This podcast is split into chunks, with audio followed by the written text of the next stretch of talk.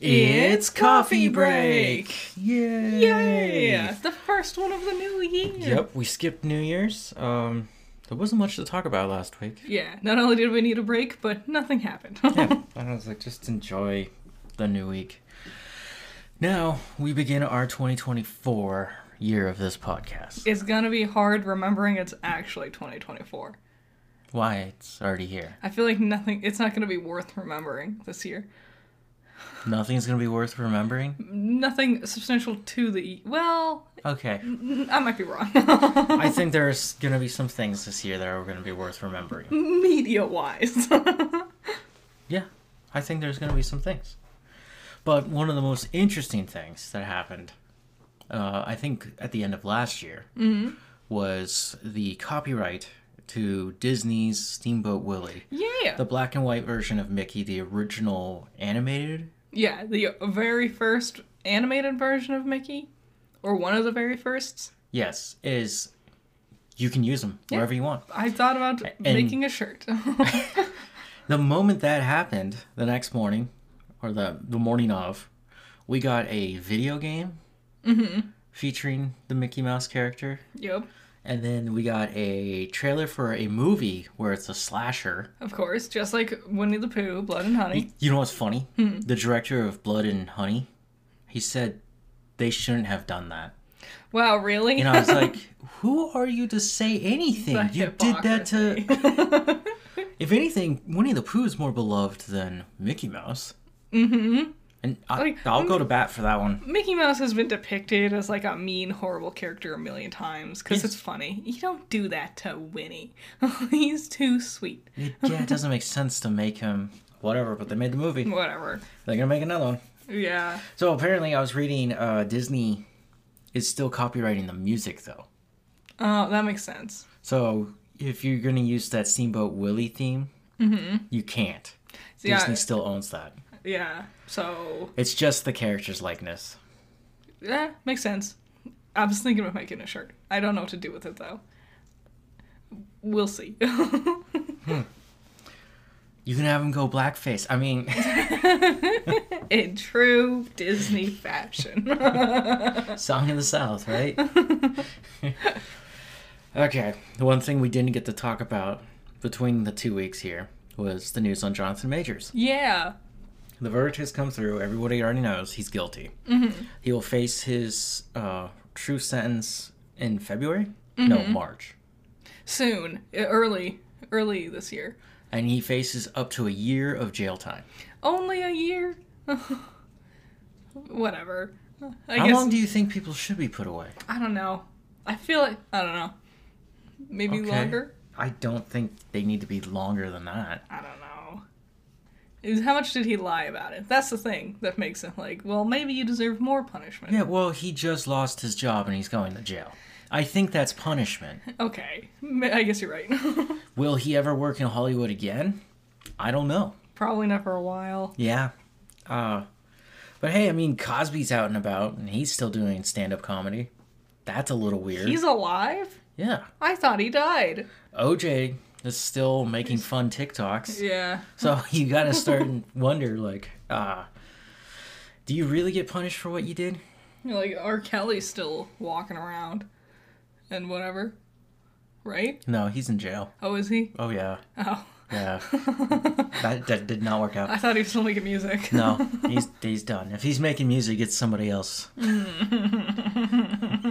him make the music. So Jonathan Majors is gone. Immediately, Marvel was like, "We're done. We severed ties," which was uh, remarkably fast. Yes, especially considering that DC never severed ties with um, Ezra Miller. Yeah. so, and it, it was that easy all along. Yeah. So, I just had deja vu. I think we did talk about this. We might have m- mentioned it. Okay. Well, he came out in an interview recently crying for himself. Of course. Uh, nothing really interesting was said because we all know he's guilty. Mm-hmm. And they were just asking him, like, pretty much how you feel about this whole thing? And, you know, it's over, right? Um, what does Marvel do? This is my big question. And I know everyone's kind of wondering it. Mm-hmm. Do they recast for Kang? Yeah. Or do we actually move away from Kang? It's uh I've seen arguments on both sides. Uh, personally, I think just recast him. Not only do we already have all this set up for this character, but I think there's a lot of amazing actors who could do Kang. Mm-hmm.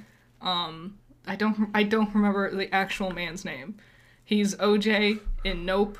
He's the voice of Hobie in Spider-Man. Across the Spider Verse. Uh I don't remember his name. He could be a fun choice to go with. Yep. Uh, there's there's a lot of options being thrown out there for who you could recast him as. Mm-hmm. Uh, but I also see a lot of people going, just move on, go to like Doctor Doom. Yeah, the, the other argument is like, well, nothing we've seen with Kang is all that interesting so far. Yeah, one of the biggest disappointing movies of this last year of 2023 was um, Ant Man 3, Quantumania. Oof, uh, dog turds. and he was the main villain in that one. so forgettable. It was so bad. Not It's threatening. weird. He lost to Ant Man. And one of the more threatening ones lost to Ant Man. Well, he wasn't the strongest version of him. Uh, But yeah, I, so I'm gonna put down this question. I'd like you guys to vote, and then we'll talk about what your answers are next week. Mm-hmm. That's gonna be a new thing that we're gonna start doing this year. Um, I know I tried to kind of incorporate little bits of that. yeah, we're gonna have a question and let us know your thoughts. Yeah, really go out there and actually vote. Put down comments. Um, and yeah, we will start making that a new segment here. It'll be exciting. And we'll all have a cool conversation together. Yes, we will. Okay, now Guillermo del Toro's Frankenstein. Yeah, what about it? He never actually casted uh, Andrew Garfield. What? What? He was eyeballing him. Oh, no. They didn't get Andrew. Damn. I don't know uh, if that was a thing between them, if they ever talked to him, but they got another guy. Who'd they get? His name is Jacob Elordi. Doesn't ring a bell? Elordi. He's known for playing a character in Euphoria, Oh, well, never. which we don't watch. Nope. and uh, he played Elvis in Priscilla. okay. He seems like a cool per. I don't like the like half an interview I've seen, half of three seconds of an interview I've seen. He seems like a neat person. Yeah, I just thought it was interesting. that They, because they don't look alike, No. and there's also a height difference. I am gonna say I am massively disappointed because I like Andrew Garfield and I want to see him do more. Yeah, uh, there's rumors he'll be Sony's Spider-Man. I, I don't know. I, think- don't buy into that. I, I don't think he wants to be Sony Spider-Man. Uh, yeah, I don't think many of them want to. I think Um, I think they're all kind of done being superheroes for a while. Yeah, I, I didn't know that this was supposed to be a Netflix movie. this oh that makes sense. Guillermo's last thing was a Netflix thing. Uh, Pinocchio before that, where he won the Oscar for Best Animated Picture. Oh, I was thinking of the um, anthology Cabinet miniseries. of Curiosities. Yeah, we only watched the first two episodes. Mhm. One episode, two episodes. It was a while ago. It was. We didn't finish it. Uh, so yeah, I thought so. There seems to be a partnership between Netflix and him. Weird. Netflix is two hands. In one, one of the most amazing horror authors of all time, and in the and in the other, Adam Sandler. You forgot their third hand, Zack Snyder. oh yeah. Get ready for Rebel Moon Part Two. I was I was at the I was at Walmart. I mean, let's not just beat around that bush there. It's not the finest of moments. no shame in Walmart. They got cheap shit. Uh, I saw the novelization of uh, Rebel Moon. I wonder if it's better in book form. I wonder too. I thought about picking it up and just skimming through it. Because I bet there's a lot of untold story, like internally, that we don't see in the movie. Maybe. Um, damn. A part of me really wants to like Rebel Moon, and the other part of me is like, but it was so bad. Rebel Moon's numbers dropped hard. Uh, the writers have come out and tried to defend it. One of the things they said is, no, no, no, you gotta wait for the second part. Dumb. Which I'm like, if you couldn't sell me on the first part, you're definitely not gonna get me on the second, part. yeah. You know, Uh, why would I come back? I will come back just because I know it's just gonna get stupider from here. Yes, burningly curious. I I want to see how it gets worse from here. Hopefully, it gets better, but I'm not gonna hold my breath. Oh, I'm sure it's gonna be all over the place. Uh. So uh, Christopher Waltz joined the Frankenstein movie. As who? We don't know who. Who's Christopher Waltz? Christopher Waltz, um, Django Unchained. He's the German guy that joins him. Oh, He's also in Glorious Bastards. He's the main Nazi. yeah, he does. Yeah, Uh, he was in something else too. he's Spectre and Yeah. 007 Spectre. Yeah, yeah, yeah, yeah. I bet he'll be like his assistant or something. Do we know for a fact Oscar Isaac is going to be? Yes, Oscar and Mia Goth are actually in it. Yes, yeah. Two out of three ain't bad. And then uh, I, you made us do something for this year. yes. So lots of times we are sitting there and we'll be like, I don't know what to watch. We have nothing to. There's nothing new to catch up on. We don't know what to do. So my solution was I had myself write a list of 50 movies, and I had you write a list of 50 movies. Yes, it was hard. And I've blended the two lists together, so we have a list of 100 movies. So whenever we're in a moment where it's like, we don't know what to watch, get a randomizer, pick a random number, watch whatever movie we land on. Yep. And for my list, I went to Pixar. 'Cause I was like, there's a ton of Pixar movies I never saw. Yeah, you went in an interesting direction. You went with movies you haven't seen. Mhm. I went with movies that I know I like, but necessarily we don't always watch. Like The Sound of Music is on my list. Because we don't. We've never watched The Sound of Music. I don't want to like watch it. it. Well, if we land on number 20 or whatever it was, then we're gonna have to. Okay. well, in doing so, I looked into DreamWorks and I looked into uh, a bunch of different studios and stuff and everything. I went into Blumhouse because I was a little curious. And one of the movies I saw coming up this year in this October is called Dogman. Dogman. Yeah. What's that? Uh, Is it Dogman or Wolfman? Wolfman? I'm more intrigued. like the uh like the classic Wolfman story? Like the werewolf? The airwolf man story?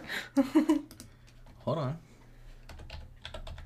Gotta type in Blumhouse. Yeah, it's called Wolfman. So It'll be released uh, October 25th of this year, and it will be directed by Leigh w- Whannell. one L? Whannell, who uh, wrote Saw. Yeah. He wrote uh, Insidious. He's great. He started directing uh, in the sequels of Insidious, and then he went on to do The Invisible Man. Mm-hmm. And now he's doing Wolfman. God, his directing in Invisible Man was really good. yeah, it's it's it's a good movie. Mm-hmm. I actually enjoyed that one, and how creepy the Invisible Man actually is. yeah, it got smart.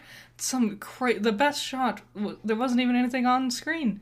We just because we literally were like in the kitchen with her. She was doing something, mm-hmm. and then she walked off screen. But we stayed sta- there. and it implies that we were still staring at something, but we just couldn't see it, and that immediately the creepiness set in at that point of something being there that you can't see.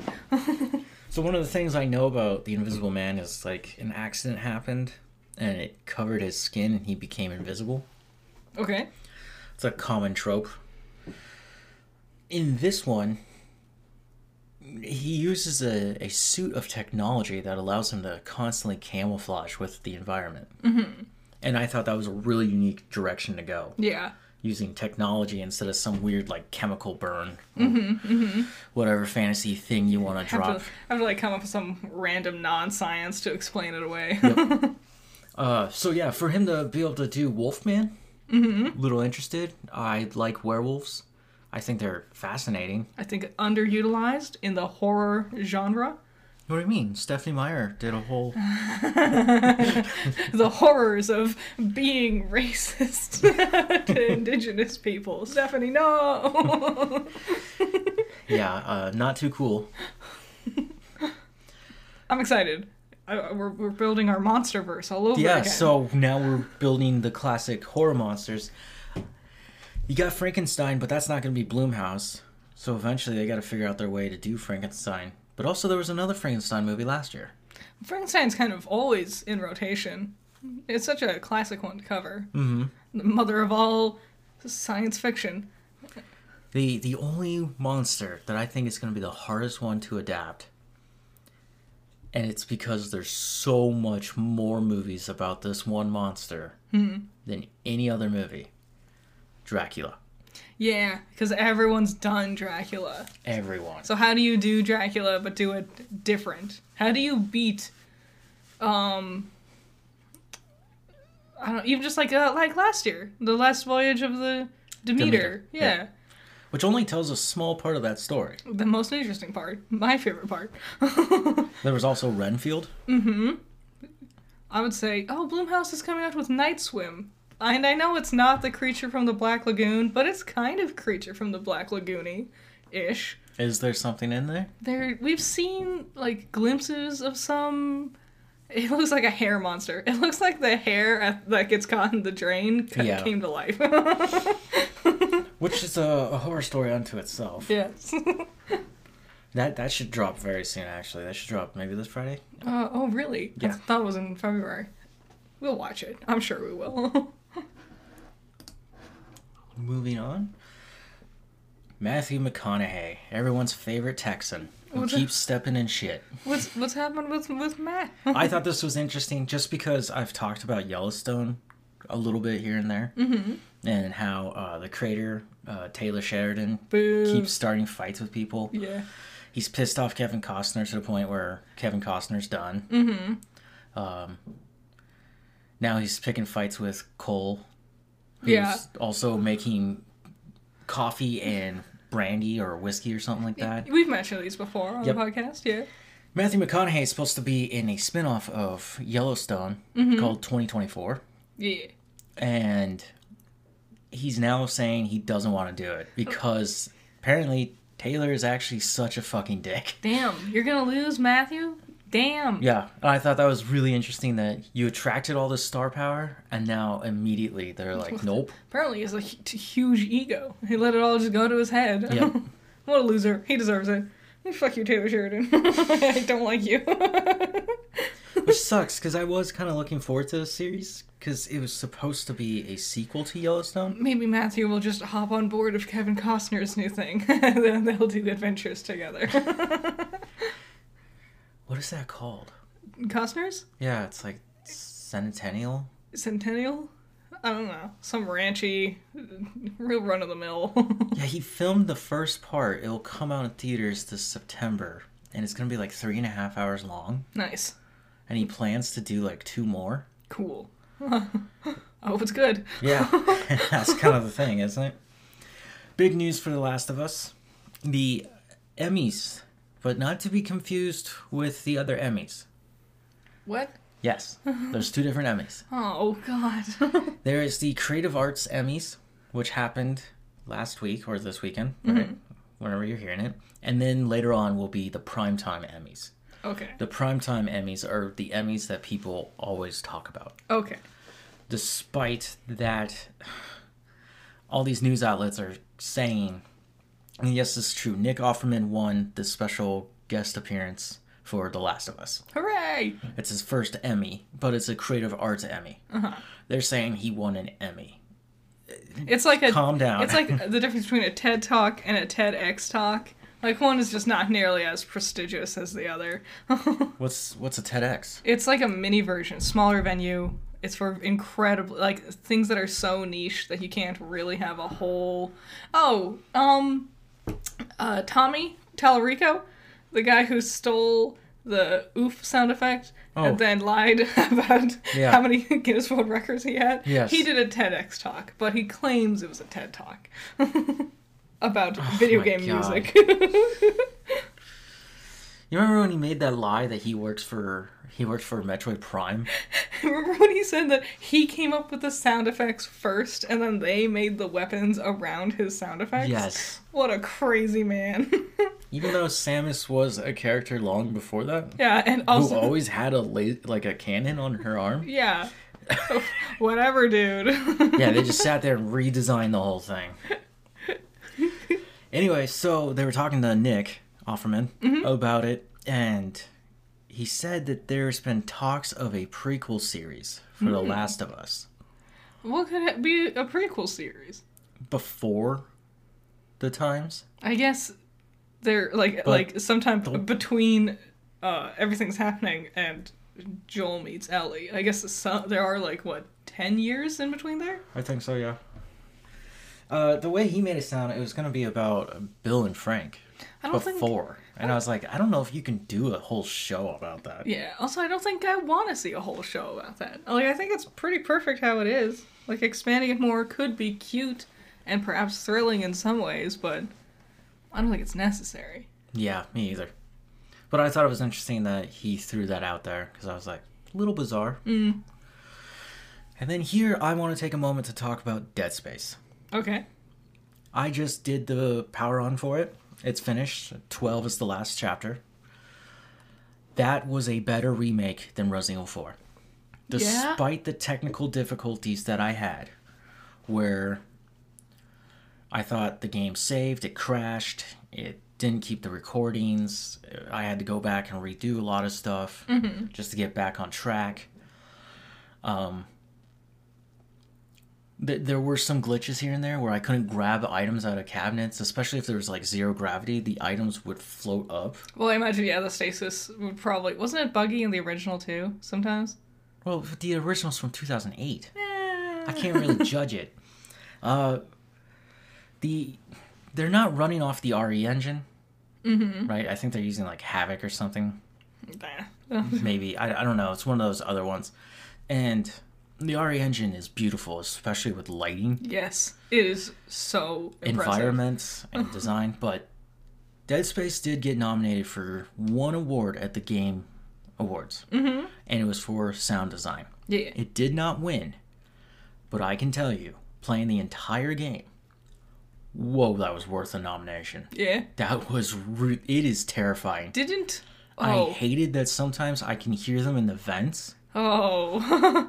it, wasn't. Didn't Hi Fi Rush win? Yes. If okay, sound design is like the entire point of the game. Yeah. If Yeah. Hi Fi Rush didn't win, do you think maybe Dead Space would have? Yes. Cool. They're oh man, yeah, it was creepy. And of course when it was the jump scare, Mm-hmm. they were hitting me constantly with jump scares and I was like, stop. and I don't usually fall for jump scares, which which is weird, especially in like movies or television. Yeah, You see them coming. you do. in Dead Space, putting on the headphones, I was totally immersed into the ship and Mm. the darkness of the Ishimura. Yeah. Whew, that was awesome. Nice. It was fun just chopping them up. It's incredibly violent and gory, which I've wanted. It's just like the original, Yup. baby. Um, a lot more expanded story than the original. The original was just a straight on go down and fix the ship, you know? well, now that they knew how the story would go, I bet they were like, "This is the opportunity to go back and add some more." Well, yeah, uh, they took liberties in there, and from what I understood and what I've been reading is that because of how much they did for this remake, there there's a great potential they'll remake 2 mm-hmm. but it's not going to be about two. Oh. They're to make their own story. Ooh, ooh, interesting. That'd be fun. Yeah, I was like, that's really cool. And as you keep going with Isaac, you get to really develop that character out. Mm-hmm. Um, scary. Very scary. So yeah, all of it is up on uh, my channel right now, Yep. so you guys can watch that. Uh, some parts are longer than others. Mm-hmm. That's just the way that game went with me. But I loved it. I really loved it, and I recommend if you love those types of games or you want a real scary game to play, that's one to go for. I've been enjoying your random screenshots you've been posting on Twitter. Mm-hmm. A couple of real phenomenal ones. I liked the one with the flamethrower the best. Oh my god. There's a part where I'm just barbecuing them alive with the flamethrower. Mm-hmm. And I'm just sitting there for maybe a good two minutes just roasting them. There was so much going on on screen. I could feel my TV freaking out and I could feel the PlayStation going, it's too much. Like there's too much happening right now. I was like, that that was cool that I can actually push that limit mm-hmm. with just this flamethrower. I'm glad I, they, the developers probably sat there and went, "We need to make sure this game is flamethrower proof." Because someone's gonna go ham with it. Yeah, so super fun. Now let's get into box office trolls. Box office trolls, woo! Did did anything come out this week? Not really. Because the, the Golden Globes happened, and usually things don't come out on uh, weeks where there's events like that. Things get announced on weeks like that. Oh yeah, there's no reason to drop anything, except for yeah, I guess Night Swim came out. Oh, it did! Oh, it came out already! Woohoo! Oh, it's Universal. We'll get it. Um, on Peacock. Yay! uh, yeah, because the awards are already going. You don't really want to put something out that might not get uh, an award. Mm-hmm, the more nomination awards you get, the more people look at it, Yes. and then the more potential buyers you get. Yeah, yeah, yeah, yeah. You know. Then you get more money for the next thing you're doing. Yeah. So number one is Wonka. Woo! Wonka was just dominating. Four weeks in, it's still number one. That's Yep. impressive. Uh, Night Swim, number two. Woohoo! Number three, Aquaman 2, Good for them. the last of the DCEU. Number four, Migration. Okay, cool. Number five, Anyone But You. Okay. Number six, The Boys in the Boat. I don't know that one. It doesn't have a distributor. It Well- might be indie or uh, from a different country. I don't know, Boys in a Boat. Sounds like it might get carried away. it's just like a, a random porn has made it to the top of the box office. I'd be happy for it. I was like, good for them. They did it. The color purple. cool. So, The- okay, before we. The color purple. Yes. I keep seeing Oprah specifically keeps doing these things where she's like, it's a feel good movie. It's a feel good movie. It's uplifting. It's a feel good movie. I would argue, I don't think it is. I, I don't think it is. Well, from seeing the old footage, because this is the movie that made Oprah. Mm-hmm. When she was a little teenager, uh, young like, adult, Something like that. When she was just starting out, mm-hmm. and this was her big first role. And those the scenes I've seen from it, yes, it's very sad and depressing. Yeah. Uh, heavy-handed in racism. That's like the whole point. But when I look at this remake that she produced, mm-hmm. right, I see musical sequences. well, it is a musical. Is it? It is. Because I haven't seen any musical shots from the original. It's just like with Wonka and. Uh, Wonka's a musical? Yeah. Just kidding. They're all musicals. Wonka's musical, Color Purple's musical. They just didn't market it that way. No. Okay. Uh, I should probably watch the original and then watch the remake. Yeah. To Just for- compare. Not only to compare, but I should probably watch the original for cinema history. Mm-hmm. Just more background. Yep. Always keep learning. Exactly. Number eight, The Iron Claw. What is this one? This is a wrestling movie that stars uh, cutie hot boy Zac Efron.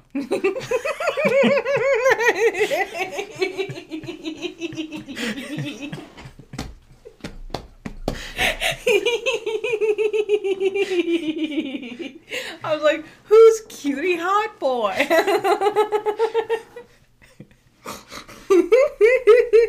And uh, I guess everybody's new heartthrob, Jeremy Allen White. oh, yes. Oh, I remember. Yeah, I do want to watch that. Yeah, I would just like to see them. Mm-hmm. Um, and yeah, wrestling. It, the Couple of- drama's already built into it. A couple of cutie hot boys doing fun wrestle times. What's not to love? and its sequel, The Boys in the Boat.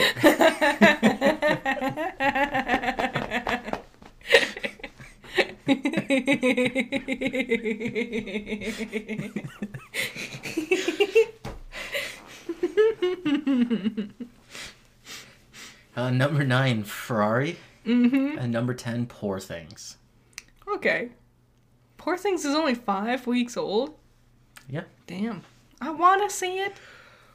I want to see it. I'm intrigued. Yeah, I mean, well, we'll get into it. Yeah. We watched some stuff. We watched a lot of stuff. yeah we had some catching up to do. Yep. Percy Jackson is the first thing to talk about. We're officially halfway through the season. Yes. It's terrible. Well, wait. Before you start that off, Okay. episode three.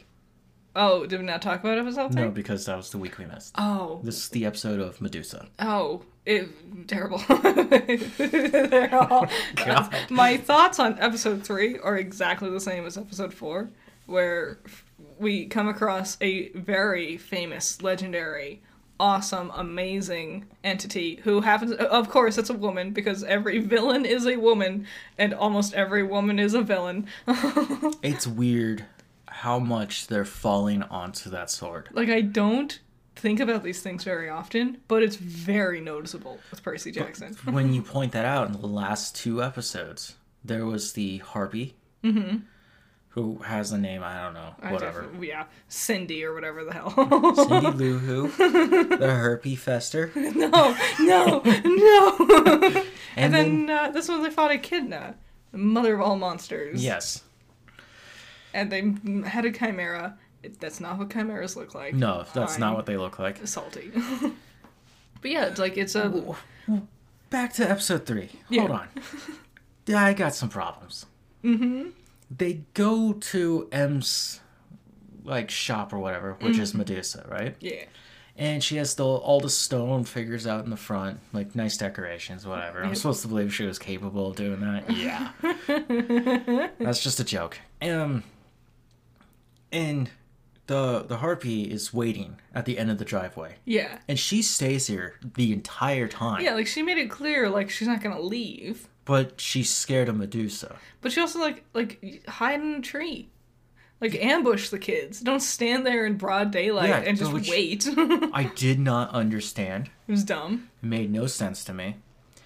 Percy cuts Medusa's head off. Mm-hmm. Right? Which we don't see it.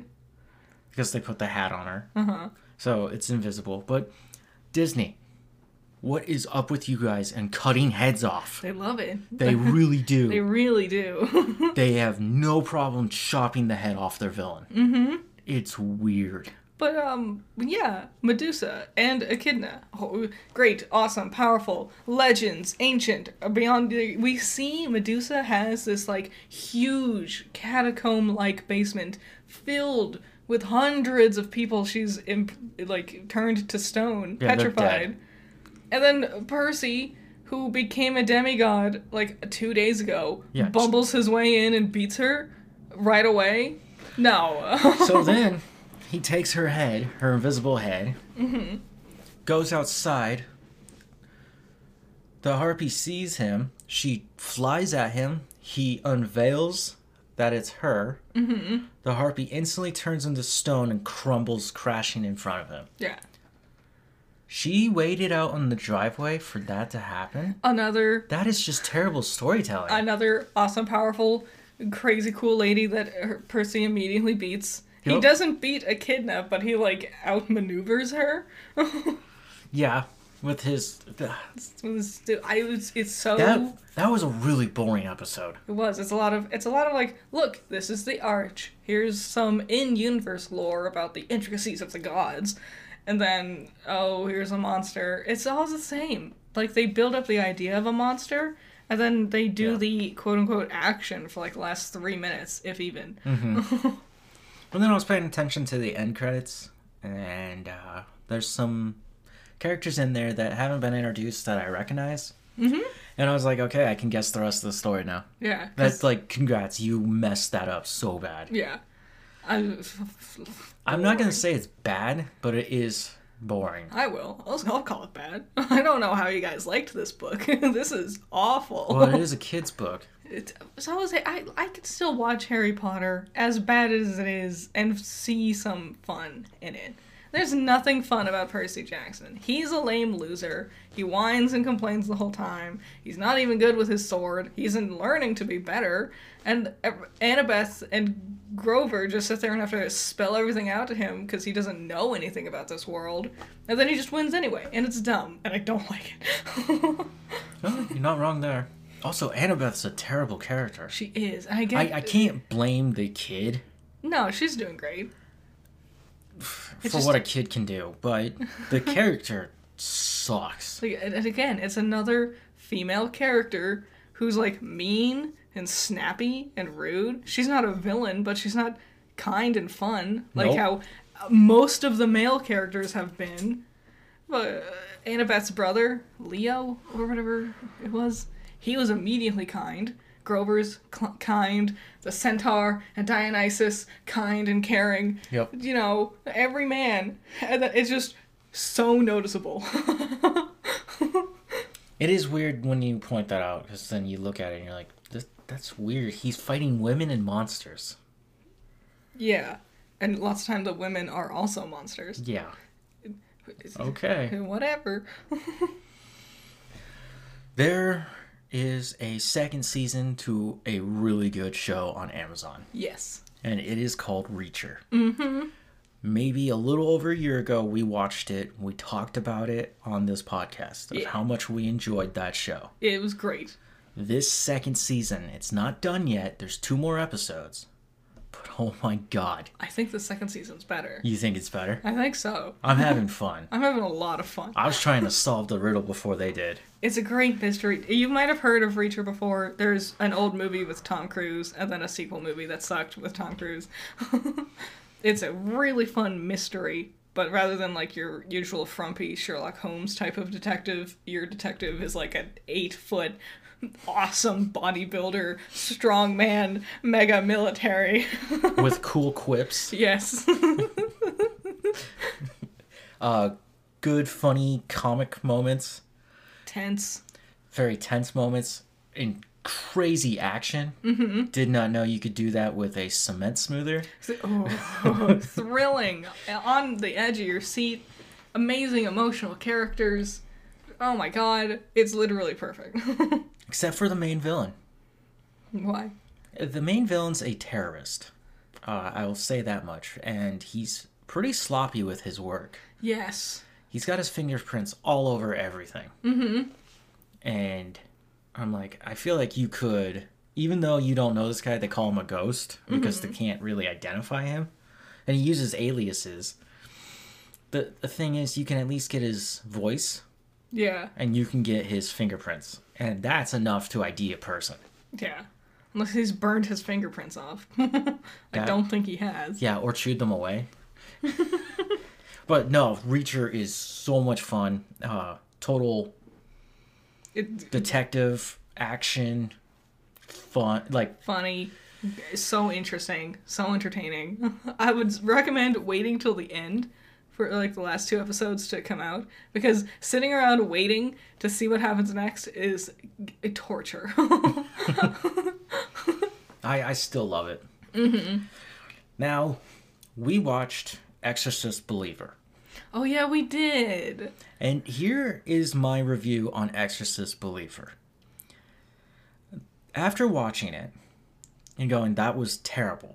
The next day, I read a article in the Rolling Stones magazine. Okay. But it was online though. Well, Like I'm buying magazines. and it was the top 10 worst movies of 2023. Oh. And right there, like number three, the worst 10 was Exorcist Believer. And I was like, if I had read this article before I wasted my night doing that, I would not have wasted my night doing that. It was so just boring. It's terrible. It's so simple. it, Especially compared to, to what original Exorcist has. It didn't focus on the right things. So yeah, it like weirdly tried drug like dredging back up characters from the original Exorcist. It's like I don't care. She doesn't even do anything. We like tease haunt her or whatever, Mm-hmm. and then she gets thrown out for the rest of the movie. The possessions aren't interesting enough. no, like Uh, Yeah, there's you- no lore. I hated that. yeah, I was like, I want to know why that happened. like that. Like the fun part is when like you figure out what's with this specific demon. Figure out that specific demon's like beef. How do you combat them? What specific weaknesses do they have? Like you can get a little girl and give her yellow contacts and paint on an upside down cross on her forehead. That doesn't make it scary. No. uh, in the original Exorcist, I know you haven't seen it. Mm-hmm. At the very beginning, they're out in the Middle East, and the priest comes across a statue, a uh, Like a I want to say Byzantine, but not that. Uh, oh my God, Hanging Gardens, Babylonian, ah, ah. Babylonian statue of a demon, right? And he gets this eerie feeling, and you get to have that cinematic moment where he is like a little freaked out about the statue, and we look at the statue, and the music goes off. when that priest grows up and he has to try and cure the girl in the movie, it's that demon that he's fighting. Yeah. And it's that cool, like, there is lore. Mm-hmm. And we tied it into an ancient culture. You know, that's the kind of lore I was looking for here. Nothing. Nothing. It's all so vague. Another thing, the only part that really stuck to, with me was spoilers, if you care. So they're like, you need to pick. One of us lives and the other girl dies. And, you know, very, very easy to predict. The father of the white girl picks her. Mm-hmm. But they do a trick, and the one that they pick is the one that dies. The part that sticks with me is when we see her, like, entering hell, I guess. Like, we see her mental state where she's in, like, a weird, flooded, like, hallway. Yep. and like you see demon hands drag her down into the water. And for a moment that made me realize the fun part about an exorcist story is if we could see some sort of personification of what is and isn't working on the person who's being possessed.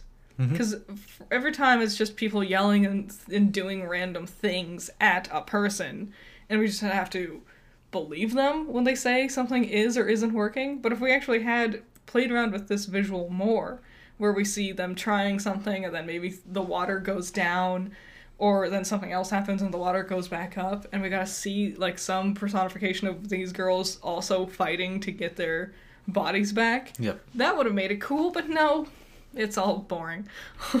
In the original, there's a scene where they're performing in The Exorcist, The Exorcism, Mm-hmm. and there's a face that appears on the screen and disappears really quickly, right? Yeah. And when that happened in the 70s, the audience freaked out. Yeah. They were not used to things like that, mm-hmm. right? the director was very upset. This is just a fun little side story to it. Was very upset that once it became on VHS, because that wasn't a thing back then, you couldn't take movies home. Yeah. You would have to go to theaters and watch them. Mm-hmm. That's why Star Wars had such a big like outbreak Yeah. Because you only could see it in theaters. Mm-hmm. So people just kept going back to watch it Yeah. because there was nothing else like it, and that was the only way to watch You it. tell a friend, you and your friend go and see it. Also, Yeah. movies were affordable back then. so you could go see it multiple times. Yep. uh, he was upset that people could just stop and see that it's just a dude with white uh, paint on his face, and people just made fun of it. I, I just thought that was funny, but stuff like that, where even the priest is seeing the demonic entity manifest. Mm-hmm. You know, that's the kind of thing you were looking for. Yeah. And you got what weird smoke coming out of their mouth, yeah, there's which always has been done so many times. they always have a point where they totally jump the shark, where like a whole ass tornado of pure black smoke like circles out of their throats, and it's like, gee, I wonder if demon is like. And the whole thing was that the dad didn't think like religion was real. That's why it's called believer. He's not a believer. When you're sitting there and you see a, a like doom tornado crawl out of your daughter's throat, I would think that would make you a believer of something. Mm-hmm. Well, before they made this one, oh, by the way, this is from the guy who did Halloween, the trilogy Halloween, Halloween Kills, Halloween Ends. Mm-hmm. This was his next trilogy. He already has a trilogy planned out. Great. The next one's uh, Receiver Yeah. or Deceiver. Deceiver, and then the next one's Should be Redeemer. we'll see. Well, apparently they're still going to go forward with it, but he has to really rework a lot of stuff. Yeah. because that was very very bad and then you know why not reboot another classic horror movie like the omen Oh yeah, you told me about this, and I'm upset. omen original sin I don't want it. I really don't want it. Some things just deserve to stay where they are. Just remaster the footage. Don't redo it. i've seen the omen have you seen the omen I have. oh, i love it mm-hmm. it's terrifying Yes. it's one of those i would say it's up there right next to the witch and rosemary's baby Like the oldness of it helps add to the horror. i tried to watch the remake Yeah. instantly turned that off i was like nope you did not get it They they always just overcomplicate things when they do these remakes, especially of horror movies. They just don't get what made it so thrilling the first time. Yeah. They think they just redo it and modernize it. Mm-hmm. It's like maybe the old timey feel is what makes it creepy. Yeah, the Or fact that helps. it's all painfully practical, Yes. not some lazy CGI. yeah. Now back to your list of 100. yes, we did it. We, we we rolled the die and picked a movie. And our first movie, so there's actually 99 to watch now. Yes. Our first movie was Us. Jordan Peele's Us, sophomore debut. Now the one before Nope, the one after Get Out. Uh, we haven't seen Get Out yet. That is on the list of 100. Yes, We've seen Nope. we have. I love it. Yes, Us was very good. It's good. Not as good as Nope, I would say. Did not make me sit there and think about it too often. It, it, it, it, the opposite, it made me think about it, but not in a fun way. Because I just had a lot of unanswered questions by the end. Mm. Um, but it is really good. Like the cinematography, the acting. They did a lot of camera work because everyone played two roles and they Yep. interacted with each other a lot. So that's never easy to do. I remember people saw it and they were like, it wasn't good because they thought it was going to be like Get Out. Yeah. But then when I was reading about the like actual critics reviewing it, they were like, "No, it's it's a good movie." And I was like, mm, "This is weird because this also happened with Nope. Some people did not like Nope." And I'm like, "I don't think you understood what it was. Yeah. Just like Us is a little too avant-garde with its concept." Yeah, It's like it's I'm it's several years old now, so I'm gonna talk spoilers. Yeah. Um, I was just sitting there like, I don't fully understand how the tethered system works. Like, who like I it, it- like they have to do whatever it is their surface counterpart is doing, but then they also don't later on. Like they they rally and invade the surface world. She was talking about that and how somebody gave up on the tether and the tether broke and allowed them to rise up again. yeah, but like Why did they use scissors? because that's because the untethering is the I, I did I did several hours of googling the night after we watched it because I was Okay. like there's I have so many questions. I just don't fully get it. So many cool ideas but I don't think it was a fully thought out process. Like when you see the tethered version of her paralleled to the regular version of her during the opening sequence when they explain it at the end like i see what they were doing but like actually i don't get it. Like why would it be working out this way? Why would no one stop like come go down and free the tethered or kill them all? Because red theorized it was a government project that failed. So they, they're just surviving down there? Still being tethered until they f- realize they don't have to be? Can we stop using that excuse? It's a government project that failed. Yeah I'm so sick of it. I would have preferred a um supernatural thing instead. Yes, I I thought that's where we were going with Yeah. the mysticism of the Native Americans. Someone was talking about Spider Woman, Mm. not the comic. Yes. Uh, yeah, it, it wasn't that interesting to me. It's not scary. it's too long. Also, It was weirdly long. Yeah, I remember when I stopped it and I was like, how much more can we do? And there's another hour in there. the whole middle is really irrelevant. like, let's be honest. Like, that's where like the action goes, I guess, of running around not being murdered. But the the actual story is the beginning and the very end. Everything else in the middle does not need to be there. Yeah. It doesn't even really hint towards things either.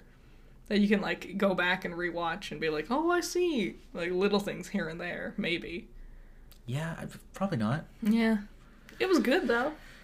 And yeah, no, it's still it was better than Exorcist Believer, but that's not saying much right there, is there? It made me think, which is something I always appreciate, making me actually consider what I've watched. Okay, Golden Globes. it happened. The- Um, we watched them. We had technical difficulties because they were like, it's streaming right after this football game. And they never mentioned that you have to have showtime. Yeah, So we missed Jo Koy's opening monologue because we were floundering trying to get it to work. yes. And I say, we missed the worst part. How bad? Because I've seen nonstop articles about him apologizing. Have you seen any of the like like clips from it? no. It's bad. He so his like one of his opening jokes is like this amazing movie about one of the biggest marvels of our age about Oppenheimer. Next to a movie about a plastic doll with big boobies. And then it cuts to like the crew of Barbie and like Ryan Gosling is stone faced and Margot Robbie is stone faced and Greta Gerwig is a- actively frowning and no one's laughing and it's like oh and then he goes he's like mumbles something that goes sorry margot it's not all about you. And everyone's like what are you doing? What? And then he made taylor a different taylor swift joke. I don't know exactly what it was. No one was laughing. And so he gets frustrated.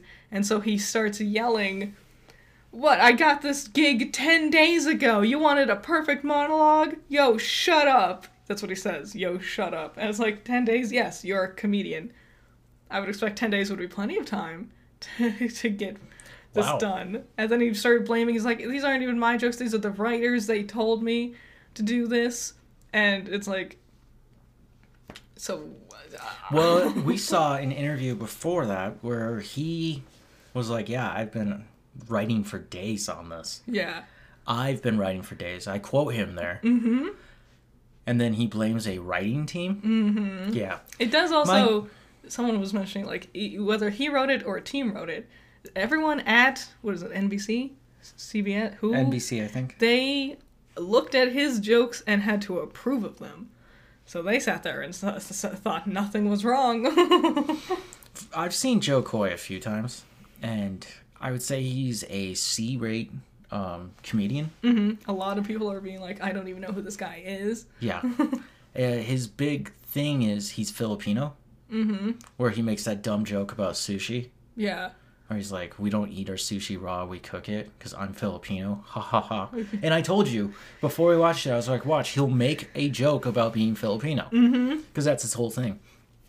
He's not a great writer, and yeah, it doesn't surprise me. I just, now we know he won't be back. I feel like because I noticed he was doing like like coming back segments, and then there's a point like maybe halfway through He, stopped. where you just didn't see him anymore, and I'm wondering if they cut him out entirely They probably just told him to go away. because they probably saw everyone's reaction and they're like, "No, you're done. You don't get to finish the set."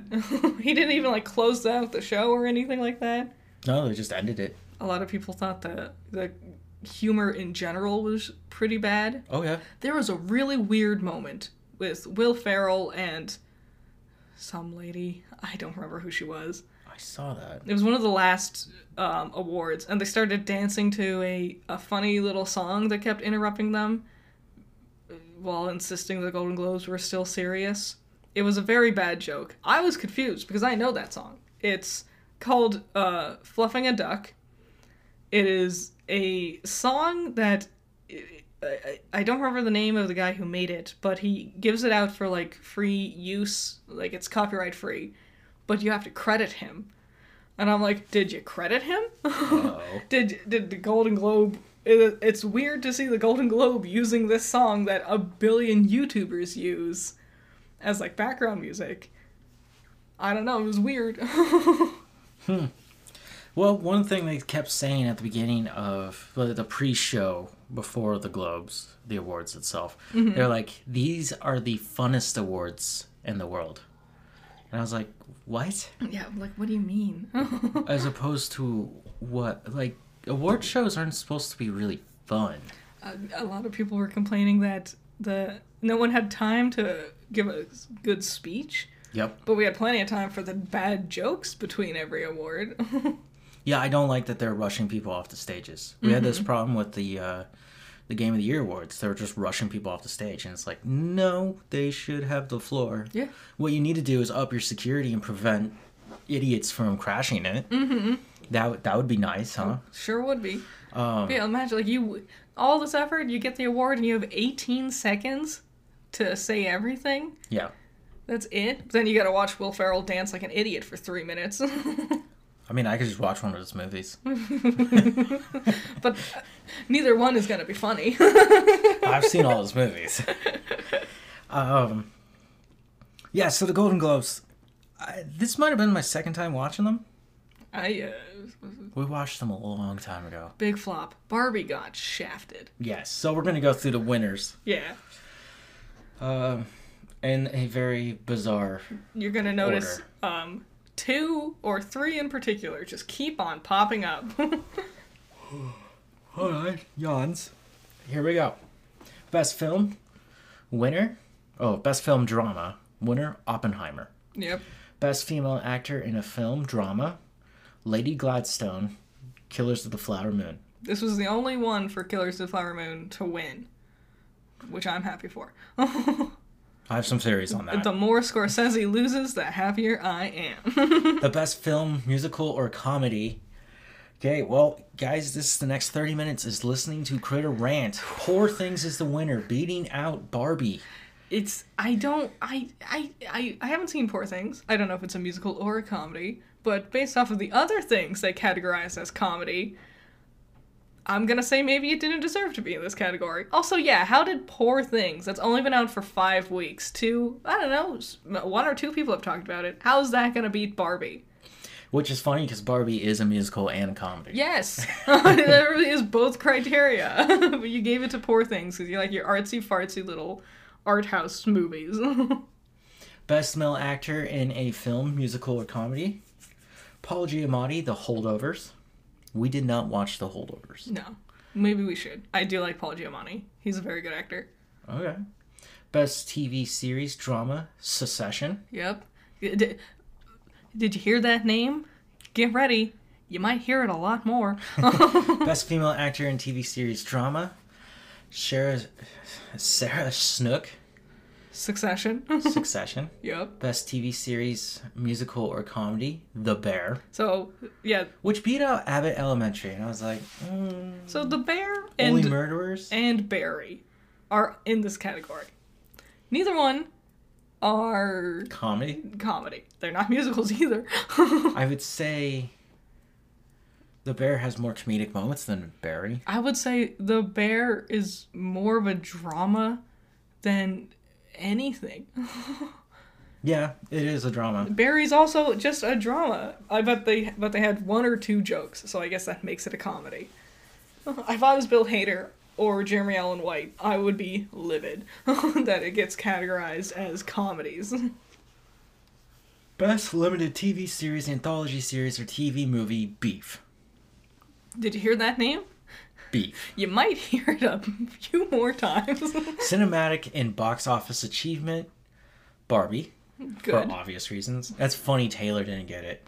Fuck you. Yeah, she showed up and she didn't win anything. No. And the and okay, Jo Koy made a shitty joke But it was accurate. where he was like, "We're gonna cut the difference between us and the NFL is our cameras are gonna cut to her less often," and that was probably the one good joke She was he had. so upset. And, And, I was uh, like, I love it. and they did still cut to her so often. She wore that ugly ass green dress. Also, another thing about Jo Koy, terrible delivery. He laughed in the middle of every single one of his jokes and completely ruined the timing for his punchline. like he his style. laughed to interrupt his own punchline. That's his style. It's not a good style. You're just fa- failing as a comedian. His, the way I would describe his comedy is more um, like you're hanging out with your buddies. All right, my buddies are actually funny. But you understand what I'm saying, right? Mm-hmm. Okay. Best original song in a film. I don't give a shit about Billie Eilish. Um, it was best, Barbie though. best original score in a film. Ludwig Ga- Göransson. Göransson. Oppenheimer. Uh, Oppenheimer. yep. Best male actor in a film. Cillian Murphy. God, yeah. I always forget it's a K sound. uh, best female actor in a film, musical or comedy, beating out Margot Robbie, Emma Stone for Poor Things. Yeah, poor thing's won a lot of things. Best director in film, Christopher Nolan for Oppenheimer. Take that, Scorsese-osaurus. I was so uh, all right. Am I upset that Barbie didn't win? Yes, but also I was just happy Scorsese didn't win as well. yeah. Uh, best animated feature film: The Boy and the Heron. We've discussed the issues with animated film. You're gonna lump not even categories, not even like drama or comedy. Yeah, there's just one. It's every single animation thing ever. Doesn't matter even like also Boy and the Heron, 2D animation, drawn with pen and pencil. Super Mario Bros, 3D CGI. hmm We're gonna compare these two, I guess. I would say Elemental was better than the Super Mario Brothers movie, and the Super Mario Brothers movie is better than Spider-Man Across the Spider-Verse. Best male actor in TV uh, drama: Kieran Culkin for Succession. yep. Best female actor for musical, TV series, and comedy. Uh, Ayo Edebiri. Edebiri. Yeah, the bear. Yep. Again. Uh, best non-English language film. Oh my god. Boo! I hate this one. Okay, this one came out of nowhere. The Anatomy or Anatomy of a Fall. Yeah. It's a French film. They kept shoving the director up there. She did not learn English. No, I don't Ever. know why she was accepting the awards. when she can't even speak the language. I, I was listening to her, Mm-hmm. and I was like, "You're not enunciating." And they let her talk for so long. They too. let her talk longer than everyone else. Yeah. Maybe because they felt bad because she was trying to speak English. Maybe, but also like I've never heard of this movie, and the first time it won an award, I googled it, and it's getting like a seven point eight, Yeah. and it's like, what the hell is this stupid bullshit? you don't deserve to win. Fuck you, just because you're French. New, new one. First year they ever did this, and uh, I do not agree with a lot of these. Best performance in stand-up comedy on TV. Where's Jo Koy? Ricky Gervais ended up winning. Hilarious given his performance at the Golden Globes last year. Oh yeah, he tore them a new one, he didn't he? destroyed them. His opening joke was he said something like, like, like fuck. about- He was like Epstein's a loser. Ah, okay, grown if you want. I know he's your buddy. It was Weinstein. oh, one of them. Yeah. Uh, um, if the, all the uh, all the ones for stand up for this category very safe. except for Chris Rock. Even then, he's old. Like everyone knows who these comedians are. Amy Schumer, really. She sucks. Like Sarah Silverman, who I thought was like long retired by now, has never been funny. By the way, Wanda Sykes, you know, like they've been around for forever. It's very safe options. But that that's the thing, and I was telling you that. So we do watch a lot of stand up comedy Mm-hmm. because I love it.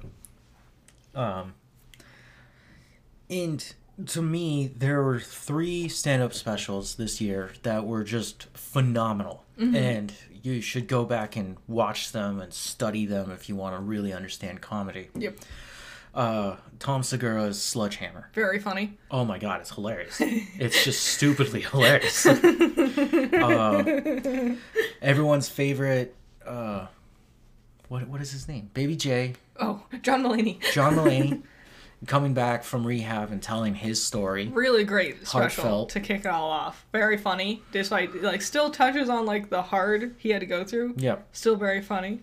And then uh who I think is like the greatest of our time telling jokes wise and doing a one man show. Mike Birbiglia's The Old Man in the Pool. Mm-hmm.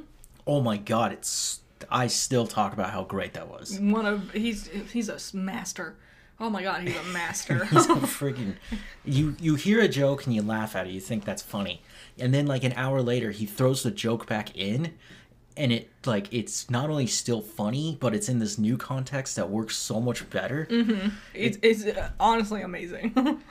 Uh, best male actor in TV series, musical, or comedy. Jeremy Allen White for The Bear. yeah. Best screenplay for a film. Uh, Fall of Anatomy. Boo. Oh wait, Stupid. Anatomy of a Fall. Sorry. Stupid. Best supporting male actor in TV series, not specified here, but uh, Matthew Macfadyen for Succession. Yep. Who's British? Yeah, I didn't know that was We found that out. that was weird. Uh, supporting actress in TV series, Elizabeth Debicki. the Crown. Debicki. Debicki, Debicki. I think. Yeah, she played uh, Diana. D- Princess Diana. And you're right, she does look exactly It's like creepy, it. isn't was it? like you mentioned it, and I kept missing it every time they showed it on screen, and then they finally showed it again at the end. I was like, oh damn. Yeah, for a while I was like, I'm just seeing pictures of Princess Diana, like, and they're like, no, that is her, and I was like, Weird choice to get stock footage of Princess Diana. Yeah, I, that's what I thought. And I was like, okay, no, you just recreated. Best male actor for limited TV series, uh, Steven Yeun, his first Emmy ever. Woo! Beef again. Glenn's grown up quite a lot. Beef really deserved it. Yeah. it was so good. You remember when he was Gwen? I do. God, I do remember Glenn. tongue's all over the place. Way now. back back when Walking Dead was still really good. Yep. Best female actor, and I totally agree with this one also. For limited series, Ali Wong for Beef, his co-star. Yeah. Beef deserved every single award. it was it was a good one. Best supporting actor in a film. Now this one was weird. Robert Downey Jr. for Oppenheimer. yeah. When Robert goes up there, Mm-hmm. Mr. Downey, Sir Jr. Yes. the man, the myth, the legend. Uh that was Iron Man. yeah. No, that was just Iron Man. Yeah. He said something. Uh like it- my wife for putting up with like thanks to my wife for putting up with no, me. No, he said, "Does that track?" That was his Oh. thing. He goes, "I don't know, does that track?"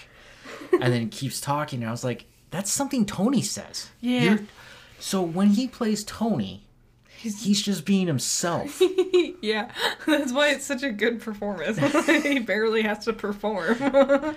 So, oh man, that makes me rethink about how I feel about Tony now. Because I'm like, it's just Robert Downey. yeah, yeah. yeah. It makes all his other movies where he's not Robert Downey a lot more impressive because you realize how much acting he's doing. Have you seen Chaplin? no. Oh, Is does he play Chaplin? yeah. Dang. Oh, he also good. he looks like the tramp. Like Nice. it's a ma- and he walks like him. Nice. It's crazy. Best supporting male actor in a f- wait, we already did that. Yeah. Last one. Best supporting female actor in film. What? Devine, Divine Joy Randolph For the holdovers? for the holdovers. yeah, we, we didn't see it. So there we go. Uh, was it worth watching them? oh, something to put on TV for three hours. Yeah. Well, I had to make dinner. I could have helped. It probably would have sped up the process. You took so long. I made cauliflower wings. yes. Oh yeah, we we're pescatarian for this month. Instead of being vegetarian, we decided to bring in fish, just because it was a little hard to get the proteins. It's just also because like man, once you have one tofu taco, you really realize fish would help. Honestly, tacos don't always need meat. it doesn't. But I was thinking of a juicy steak today. Yeah. And I was like, damn, even right now, I'm like, that sounds so good. it's okay, we can still eat at Taco Bell, we just can't get the good stuff. Yeah. Vegetarian. vegetarian at Taco Bell. Now, you said there's nothing new or exciting coming out media wise, entertainment wise, I'm assuming you mean. yeah. I already am regretting saying that. Uh, Just because I know everything is slated to come out in 2025. So we only get one Marvel movie. Yes. That's Deadpool 3. Mm-hmm. That's exciting enough. It is pretty And exciting. that's the end of this podcast. No, There- there's some other ones. Uh, Darkness of Agatha, Agatha of Darkness. Oh yeah. Har- Harkness. Agatha Harkness. Darkness of Harkness. I don't even know what it's called because they keep changing the title. Yeah. We're gonna get an alien TV show. Really? Yep. Ooh, I'm immediately intrigued. What else are we gonna get? uh, Paper Mario: The Thousand Year Door comes out right in time for my Sil- birthday. Silent Hill Two. yeah, we'll see. I'm I'm nervous because Oh. Konami knows how to Creature ruin things. Commandos, Oh yeah. which will kick off the DCU. Well, I'm maybe that one might still be 2025. It's gonna be 2024. Yeah, just late. Yeah, it'll be later in the year. Yeah. Uh, man, I know there's some other good ones in there. Oh, Rings of Power season two, House of the Dragons season two. I am excited for both of those. Bring me back to the world of fantasy, baby. I'm more excited for Lord of the Rings, and I know you can say that first season was horrible.